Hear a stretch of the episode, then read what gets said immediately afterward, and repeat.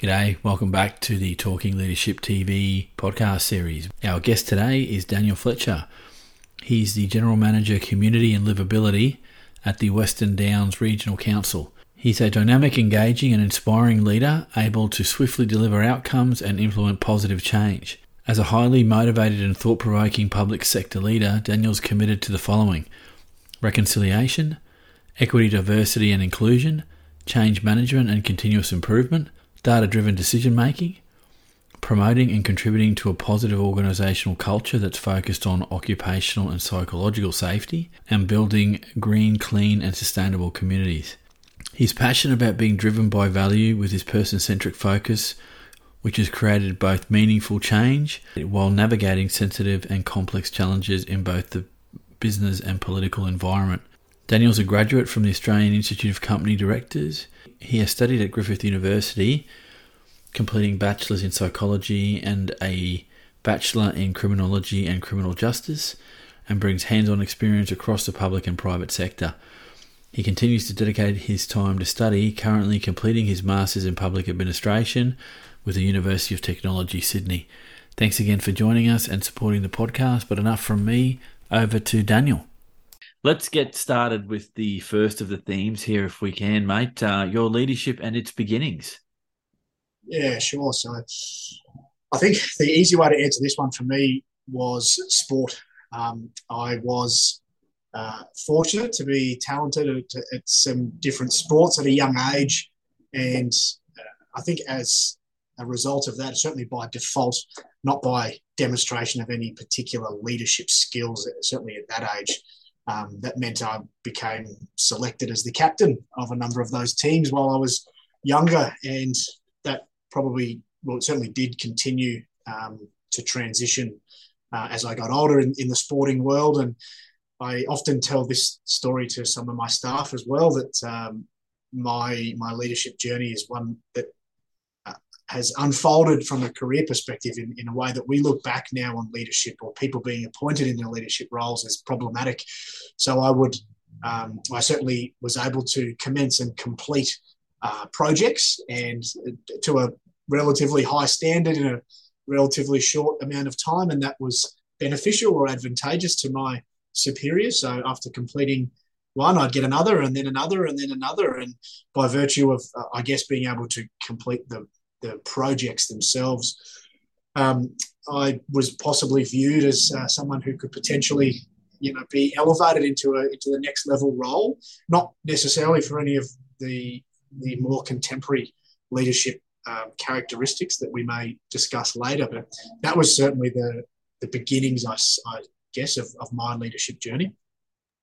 Yeah, and um, it's it's always uh, a trippy thing to hear from guests that where they started uh, potentially thinking about leadership or at least applying it in some senses was through sport and sport allows you to do that if you want to take that leadership role and it really does delineate between those that are happy to follow and those that, that want to set the agenda. We, have met these people in in in our days coming up, and you you can tell with some people would like to get your perspective on this that you can just pick out who the natural leaders are, even young. They may not have all the behaviors you'd want to see in a leader, but you see that there's something more than just uh, wanting to be a follower. Does that does does that resonate for you, mate?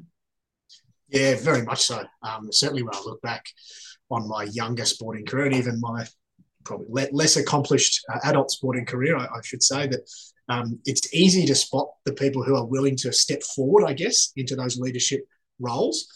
Less so from a career or, or employment perspective, but definitely my um, experience uh, and observations in that sporting space. And often it, it well, my, my, observations were it was often the people that were either the loudest um, in, in some respect and willing to, um, I guess, dictate certain um, uh, there might be moves on the sporting field, or it might be you know, willing to speak up um, in, in that environment, which probably predicated a lot of the, the, the captaincy and leadership um, decisions of, of younger sporting groups. And you know, it's interesting when you consider that it re- even now your, your, professional sporting groups and the the different the different type of leaders that are leading uh, adult teams now, even that often adult professional teams now select their own leaders as opposed to the coach or the coaching staff making a decision about who the who the leader will be, and that's been a huge. Um,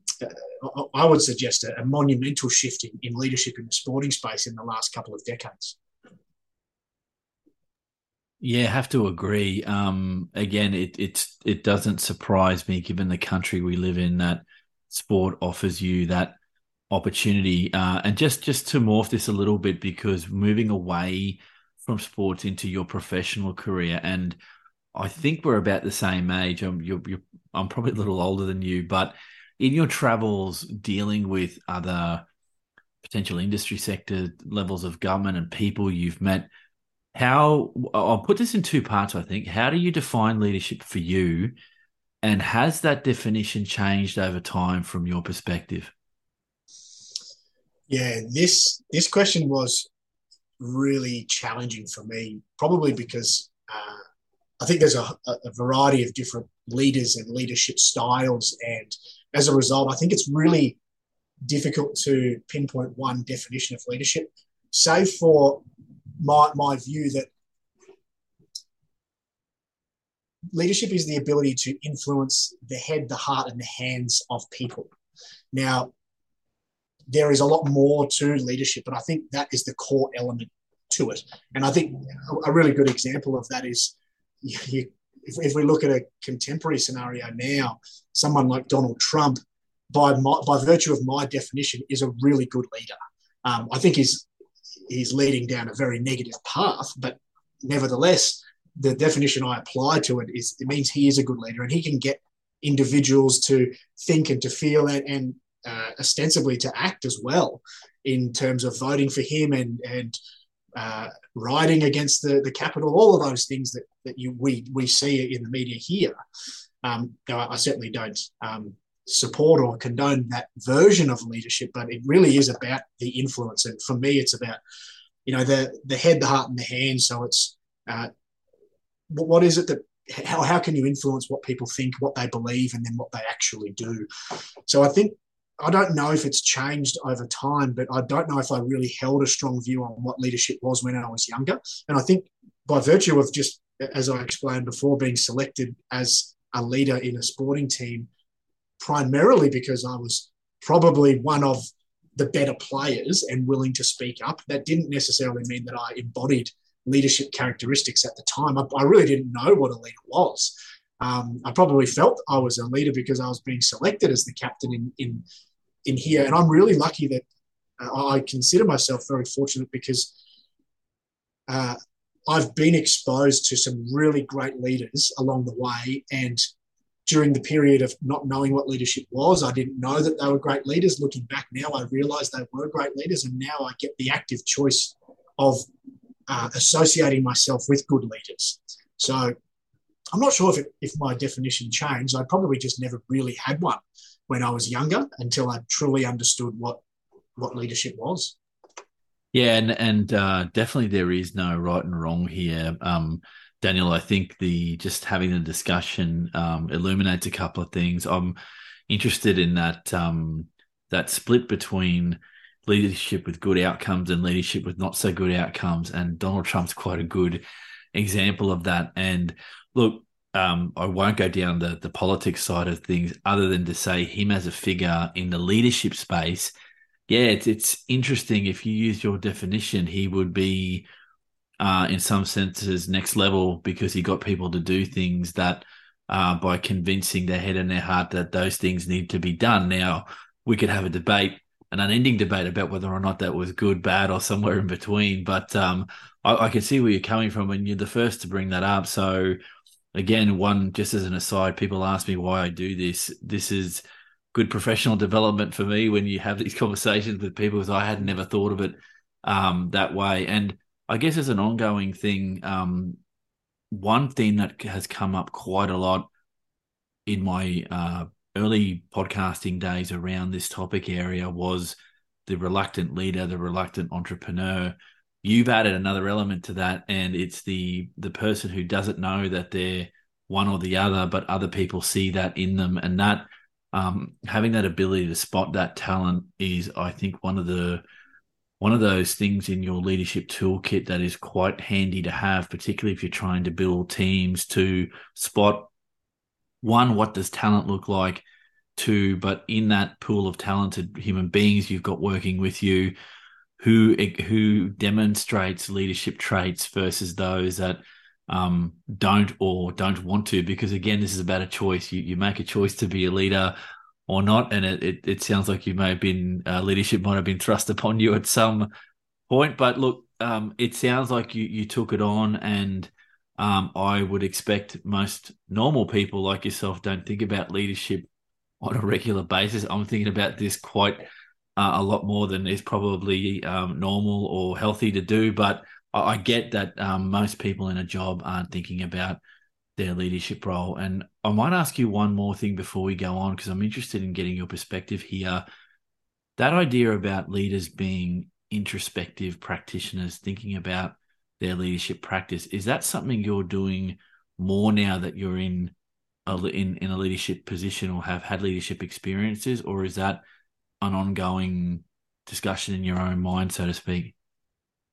Yeah, that's a really profound question because I'm actually going through uh, a process of our quarterly updates with uh, with managers here on their performance, and it's it's been a, a, topic I've been spending a lot of time talking to them about.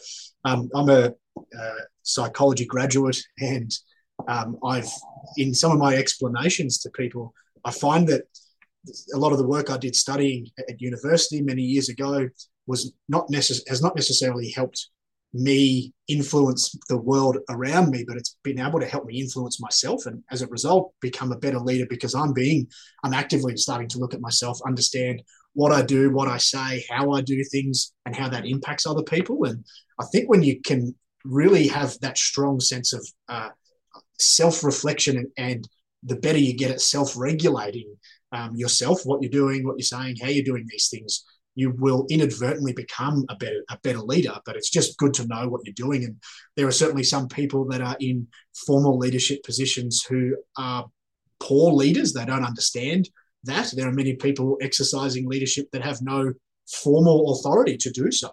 But in and it's because of their actions and their words and that they inspire trust and energy in other people.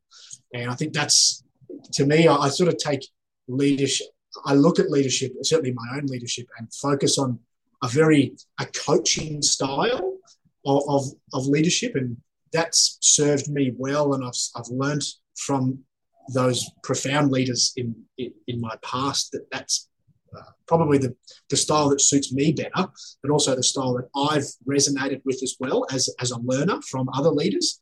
And the way I um, probably uh, encapsulate that is it's it's the act of identifying that potential in someone else, then actively nurturing it, amplifying that potential. And if you do that well, your energy is invested in that, and then you you become more successful because those people are delivering for the greater good of the team or the organization. And it's really hard to do. I found that shift really challenging because, as I explained earlier, that that sense of ownership over the commencement and completion of a particular project always rested with me. And so I was comfortable with the success or failure of what that project ended up with. Now I need to be comfortable with it succeeding or failing while someone else has stewardship over it. And I take the responsibility of being the steward of, of helping them grow. So it's been a hugely um, grounding moment for me getting it right. And I, I, don't know if I've ever got it right, but I know that I know the path I want to keep taking. So. Yeah, it, it's all in the trying, sir. Uh, I think um, it, uh, the leadership process is a process that there aren't blacks and whites. Obviously, um, you're working with shades of grey when it's working with people, and now that you have to rely on the professional nature of others to get those projects done, uh, I, I sense that loss of control is an issue. But I don't think that's unique um, to any one person, and your what you're sharing is something that I believe most leaders go through at some point, and you either at some stage uh, make your peace with it, or you rail against it and move away from leadership roles. Because uh, my sense of this is, as you start moving up in the world, that you're going to have less and less connection to the process of delivering and final outcome. But you're really hoping you get to the final outcome because that that's part of your deliverables to those above you. And I, I get the tension, um, but it's it's something I think you at some stage you have to come to terms with. If that's fair comment. Yeah, it's 100% accurate. It's uh, I guess maintaining that accountability over something that you ultimately don't have the intimate control over and that's and when you look at it, it's the good leaders who do that, and it's the good leaders who, uh, or the great leaders who have that that following where people will um, ensure the objective is met because it's bigger than that any than that one individual. It's uh, the, the great leaders sell that compelling story and that compelling vision that people just buy into and then it becomes a byproduct of what we do. It doesn't necessarily become an active choice. We're here and in my environment to work for the community and to serve our community and get the best outcome for our community. So, I mean, getting that into a really compelling story, um, yeah, brings people along in, in an exciting way.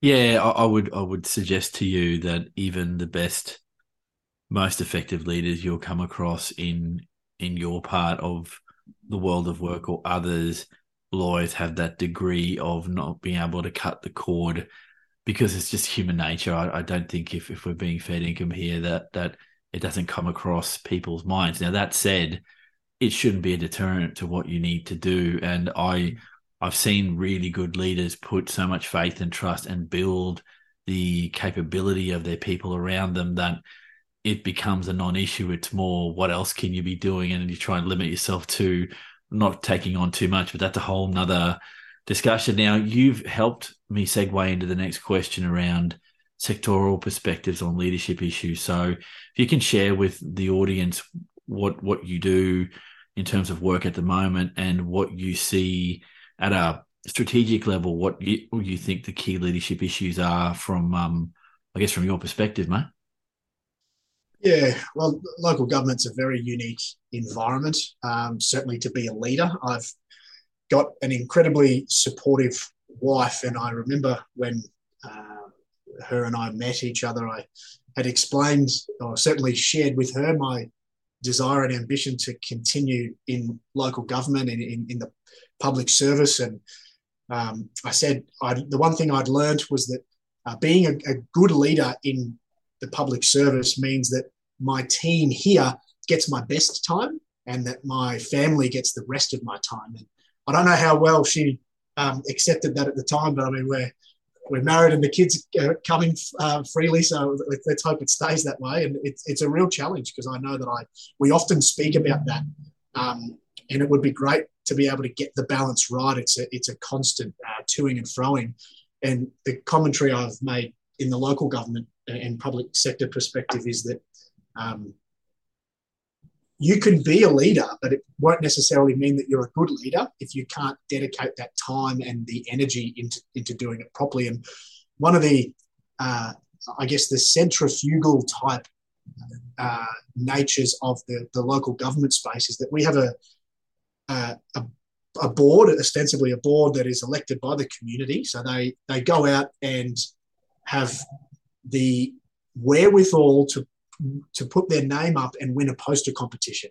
Now, there's just no shortage of envy I can have for them. I, I have so much respect for elected members who are willing to put themselves in that position where the ultimate prize is to do more work for your community.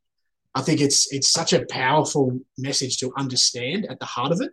And when that, that centrifugal nature of it is that the, the elected members run uh, or ostensibly, ostensibly govern our, our organisation. So through the executive, we, we deliver the operational piece where the benefit of doing that well is our community gets uh, better livability. And the community who get that livability or the better livability, hopefully, are the ones that keep reinforcing the right people to be elected into that um, that board to make those decisions at, at the relevant local level. And I think that's really unique um, because from a while there is some similarities to the private sector where we could consider our community being the shareholders, the shareholders don't get to walk away from this community. in, a, in the public sector, you, you you can be associated with that and you can walk away, you can take your dividend and you can leave. Whereas our shareholders, our community, they they essentially don't have a choice. They are they have located themselves within a geographical boundary where they are as property owners, they are required to pay rates, or as renters, they pay rents that flow back through to the property owner. And our obligation is to make sure that everybody who lives here, works here, and visits here has a great experience when they come here. Um, so I think there's this real um, uniqueness to the, the local government space. And the additional uh, layer I'll add in here is being able to work in, in leadership in local government means that I get to work with the, the elected member group. And they're a group of people who did not get to select each other. Now, as a as a psychology graduate, that gives me a lot of excitement to work with, but it also creates this really um, powerful sort of dynamic where um, they have a very uh, a very discrete role to respond to the electors who put them in there to make sure that they stay happy. But they also need to keep each other happy. Otherwise, it, it could turn into absolute chaos. And we do see that. We do see some local governments that um, I guess there are some catastrophic outcomes for um, or just because uh, governance isn't followed or just general respect isn't applied to each other in those roles. There's a there's a trust breakdown. The relationship between the executive arm and the political arm isn't working. So there's all these really um, unique nuances to the, the, leadership space in local government, which I, I probably get a, a wicked sense of excitement and satisfaction from.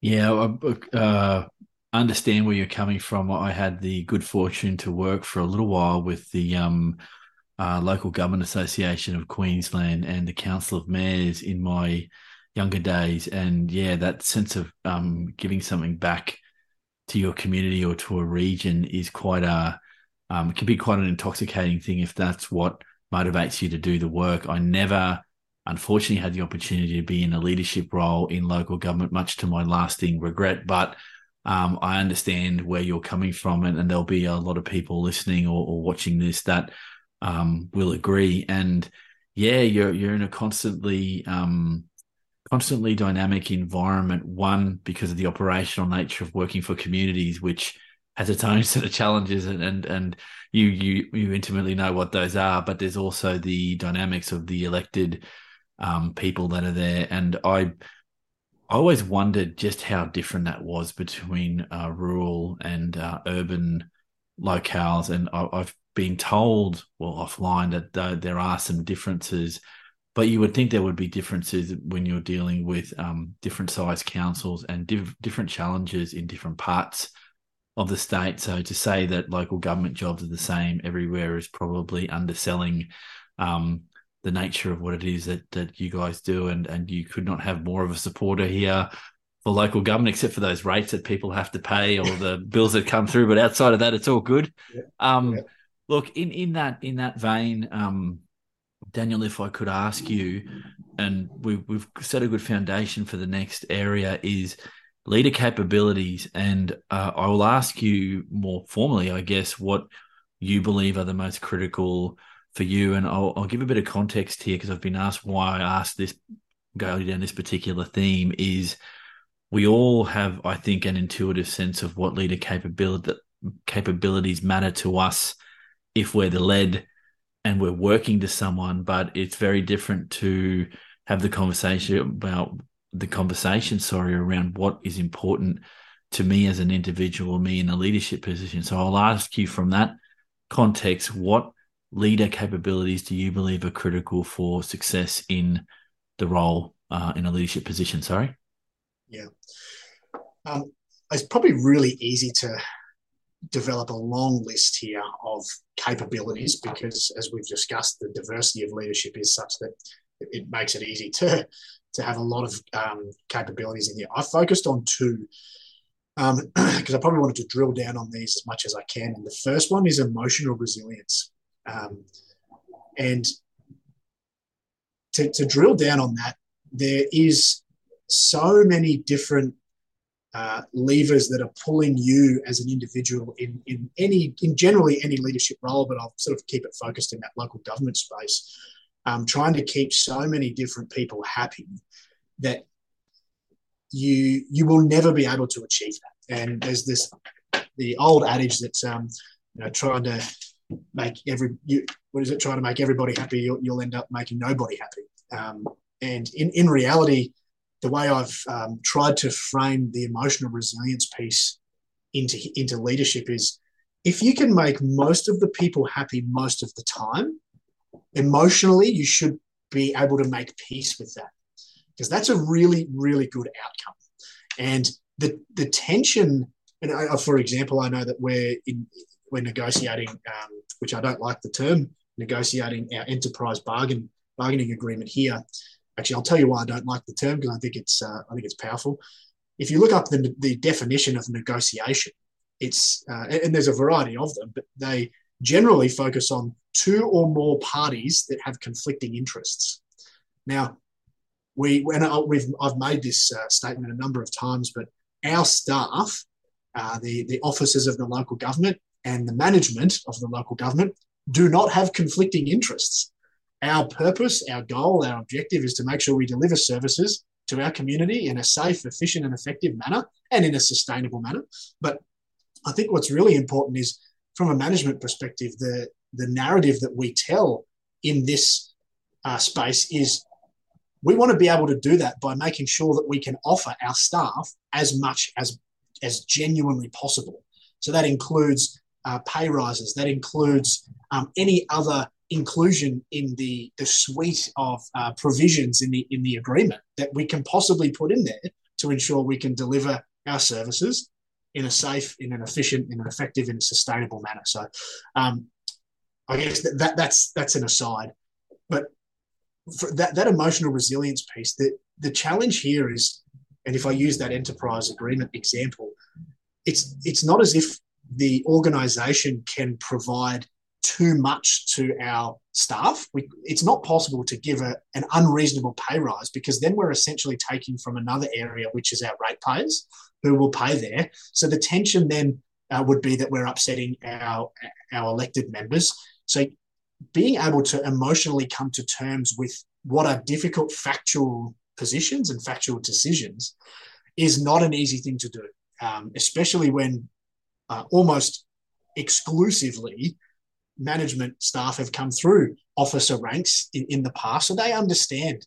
Um, there'll always be an exception to some of the things that I'm saying, and there'll be individuals who, who are rogue. But I mean, the reality is bringing um, facts don't care about emotions, right? But the emotions have to care about the facts. And emotionally, we need to find a way to make peace with some of those really difficult moments that you're not going to please everybody, pleasing most of the people most of the time is, is that where I want to connect into that emotional resilience piece. Yeah, that um, that's a really considered response. I, have I've got questions. I, I, guess the overriding one is when you uh, drill down that list, and again, the list can be as long as you need it to be when you're talking about what leader capabilities are. Um, you've really you've really gone down that pathway, I think of being people focused in what you want out of leadership, or at least your own, and that that's um, it's a good thing to hear.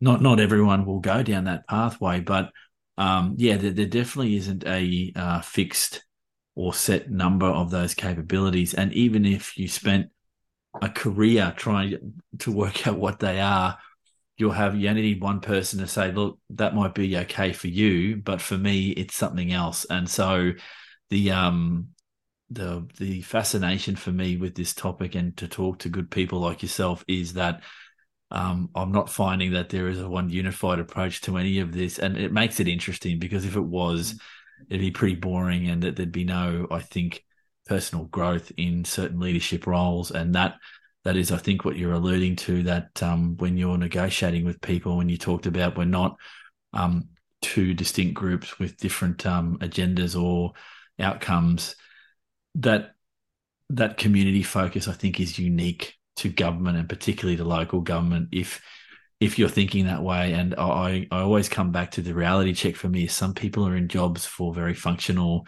reasons. They don't care about the greater good about being there. It's a job. They go nine to five and they go home.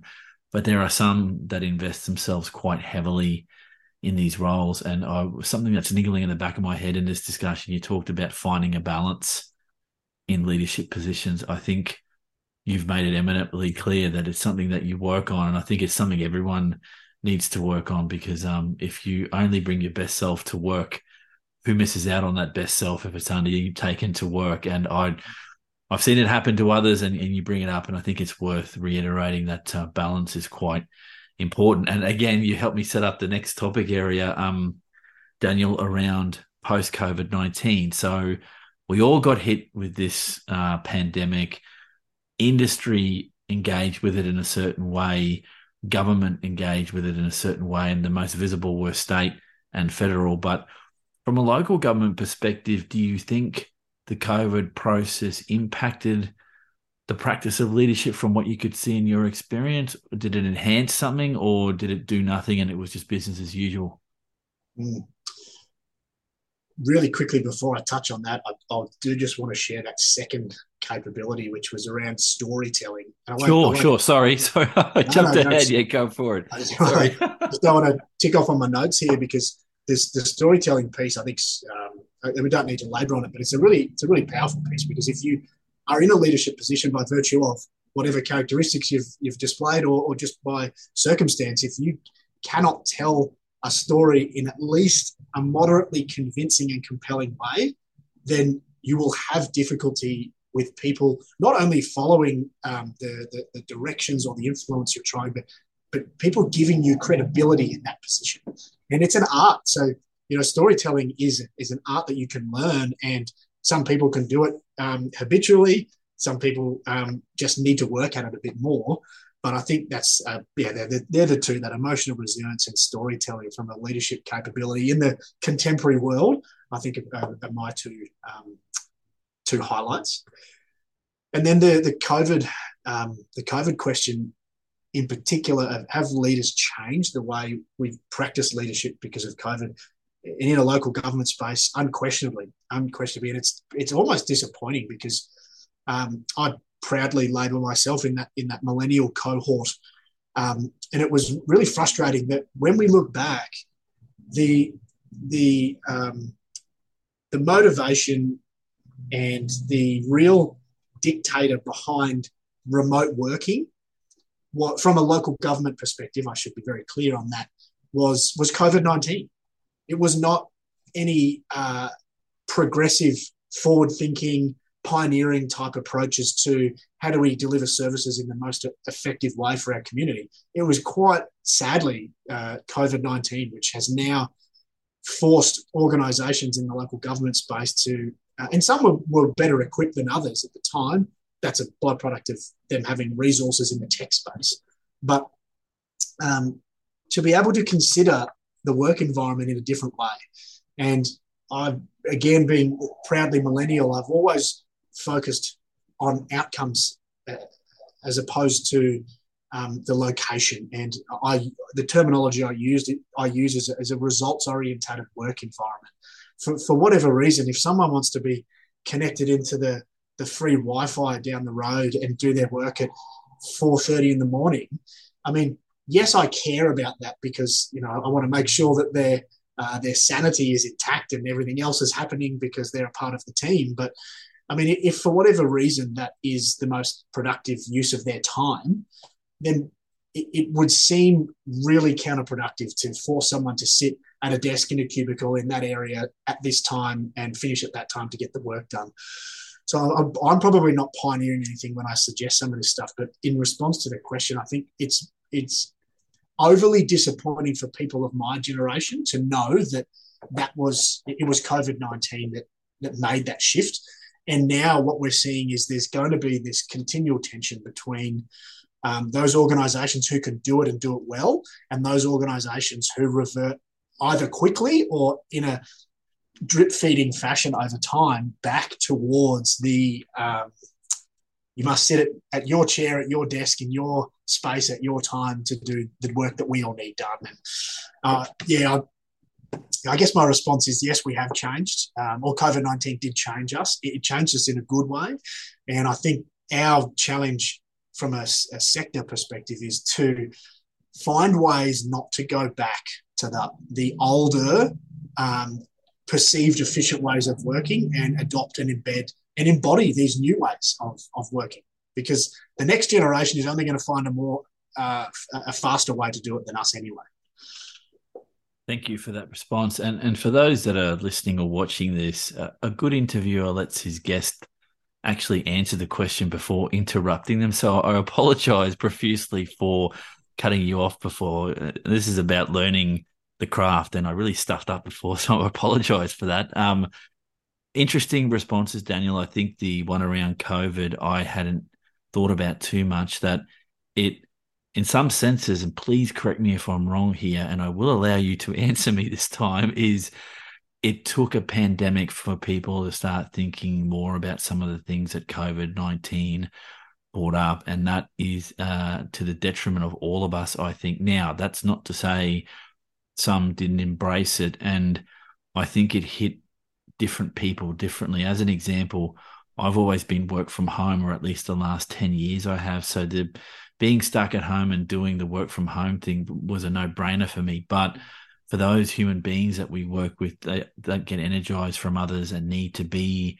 in a workspace, it would have sucked. It would have really not been good. And in in over and above that, the hybrid working arrangements in a local government sense is an interesting space um, to talk about. And uh, I don't presume for a second that wasn't already being done, but I have my doubts that it was a common thing across the local government sector. So, from from your experiences, have people in the local government sector, and I mean broadly, not just Queensland, but do you think that sector wide that local government is reviewing its response to COVID and what does the world of work mean for councils beyond COVID 19? Yeah, definitely there is a, a large scale review happening uh, from a sector perspective, but also individual councils. And by way of example, uh, I've certainly worked at uh, some councils in the past, and I, and I know of um, uh, many others that were uh, violently opposed to any staff member, either current staff member working remotely and or someone who was applying for a role that uh, uh, that proposed they do the role remotely instead of relocating to and within the region. There's a couple of nuances here. One is when you consider the southeast Queensland catchment of councils, many people will live in one council area, but you know cross a border just innocuously to, to go to their work into another council area, and that's not viewed as um, problematic. But certainly, when you move more to the regional councils, um, that it always was a really parochial position that if you were to work for us and deliver services for our community, then you were to be a part of us, a part of our community. And I think what's good is that has changed, that has shifted a, a little bit, but again, not really by choice, by circumstance. So I know that there are a number of um, individuals across the sector who are um, working in a council area, but supporting a, a regional council um, in, in, a different area. And I think that's great. Um, I think it, it needs to be monitored. We don't want you know everybody uh, working in southeast Queensland supporting regional Queensland. That just won't work. Um, and there are just some jobs that uh, you know. I, I, one of the real challenges is you, you can't operate a grader from home. Not now, anyway. Maybe in the future there'll be an autonomous grader that can do this work. Who knows? Um, but there have been some people in some roles who have been advantaged by COVID and others who have not. And I mean, even to the extent now, we're really hopeful that we'll get uh, a version of a four day work week for our staff at the conclusion of this enterprise agreement. And I'm sure we will. Um, but some private sector organisations have been doing four day work weeks for a long time. Some of them, uh, and a lot of the uh, empirical research has shown that the productivity has not reduced at the very least. It's it's maintained itself, if not increased. And I don't know. Actually, I'm pretty certain as a sector we're not mature enough and as a society, we're not mature enough yet for local government workers to be working four days a week instead of five without having compressed their hours from five days into the four. Even though the empirical data shows in many private sector organisations their productivity is the same, um, I don't think we're there yet as a society for that to be accepted, um, especially when the view is you know you work for the you work for the public service, um, and I strongly support public service being a verb. it, it is a doing word, and um, yeah, I, I, think we're probably many years away from that being an acceptable position from uh, a public service perspective. Yeah, that that that will change. I mean, I know with um, state government that flexibility in hours and delivery of what you need to deliver is not so. Um, it's not such an issue as long as you get those hours done and the work gets done. The question around when you do them, and then the bigger question, and this isn't something I, I, I would want you to respond on. I'm just waxing lyrical here a bit. Is the outside perception of what council is meant to do, and that somehow as a ratepayer, if I see Daniel walking outside on Friday and he's done his four day week, I'm not getting my money's worth because he's not working on a Friday. I think it's a whole lot of horse shit. That's, that's just my perspective. I'm sure you have some views, but I, I think workplaces have to get flexible. And if we've taken anything out of uh, the pandemic or any other calamities that will come into the future, that flexibility is the byword here. And uh, you have to trust the people that work on your behalf. But that, again, that's that's a whole nother discussion, Daniel. Um, let me ask you: nature versus nurture question. Are leaders born or are they made? Both.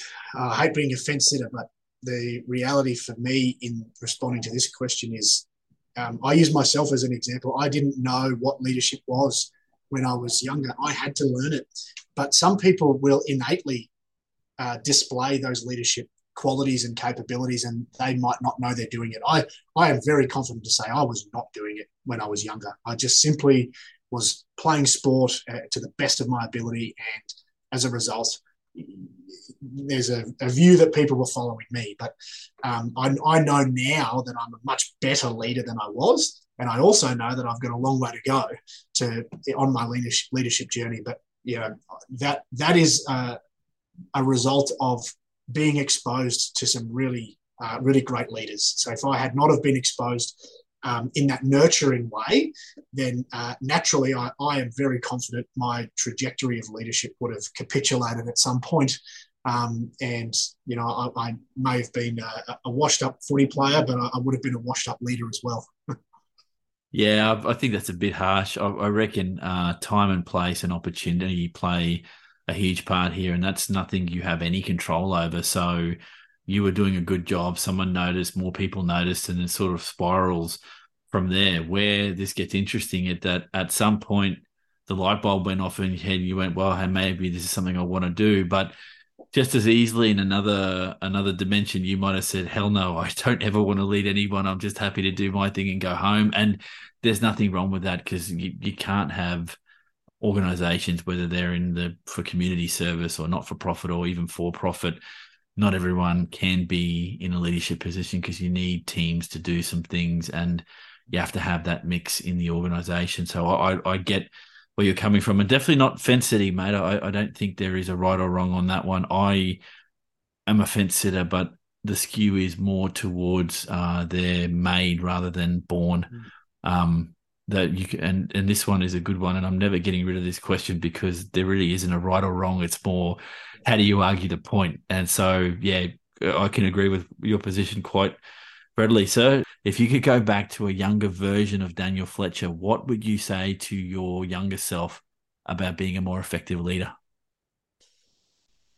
That that, that is uh, an additional part to the question that we didn't get prep for. So that's good. Put me on the spot.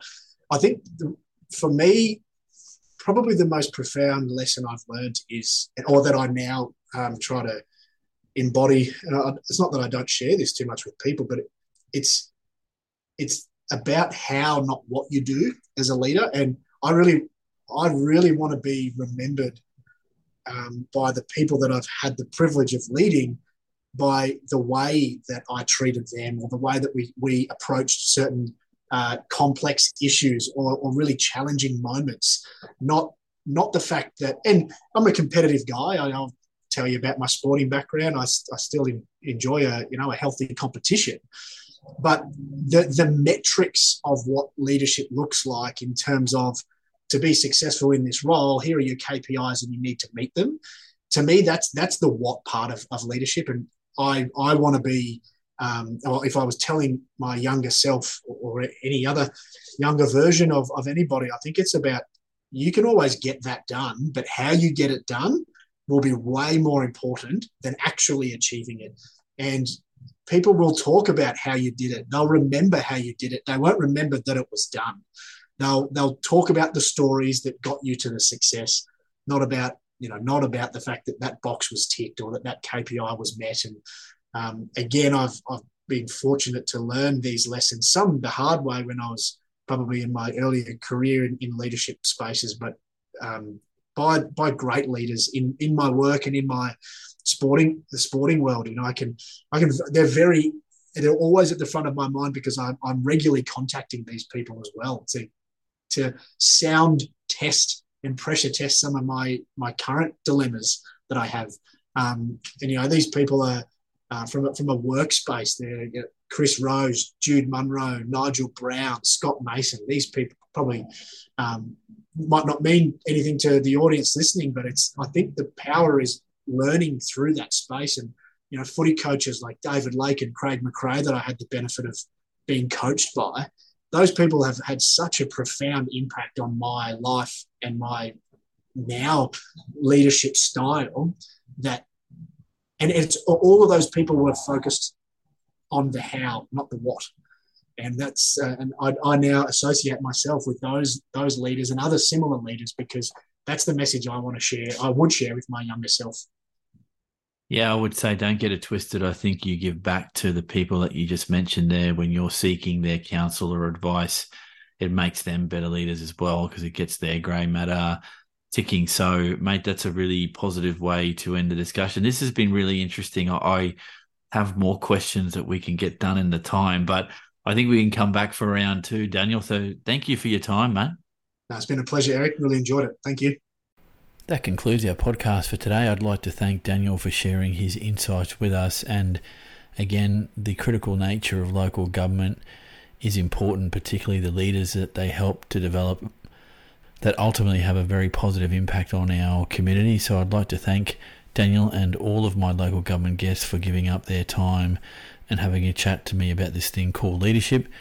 Our next podcast drops on Monday, the 4th of September, featuring a discussion we had with Penny Johnson, who is the CEO of the Australian Horizons Foundation.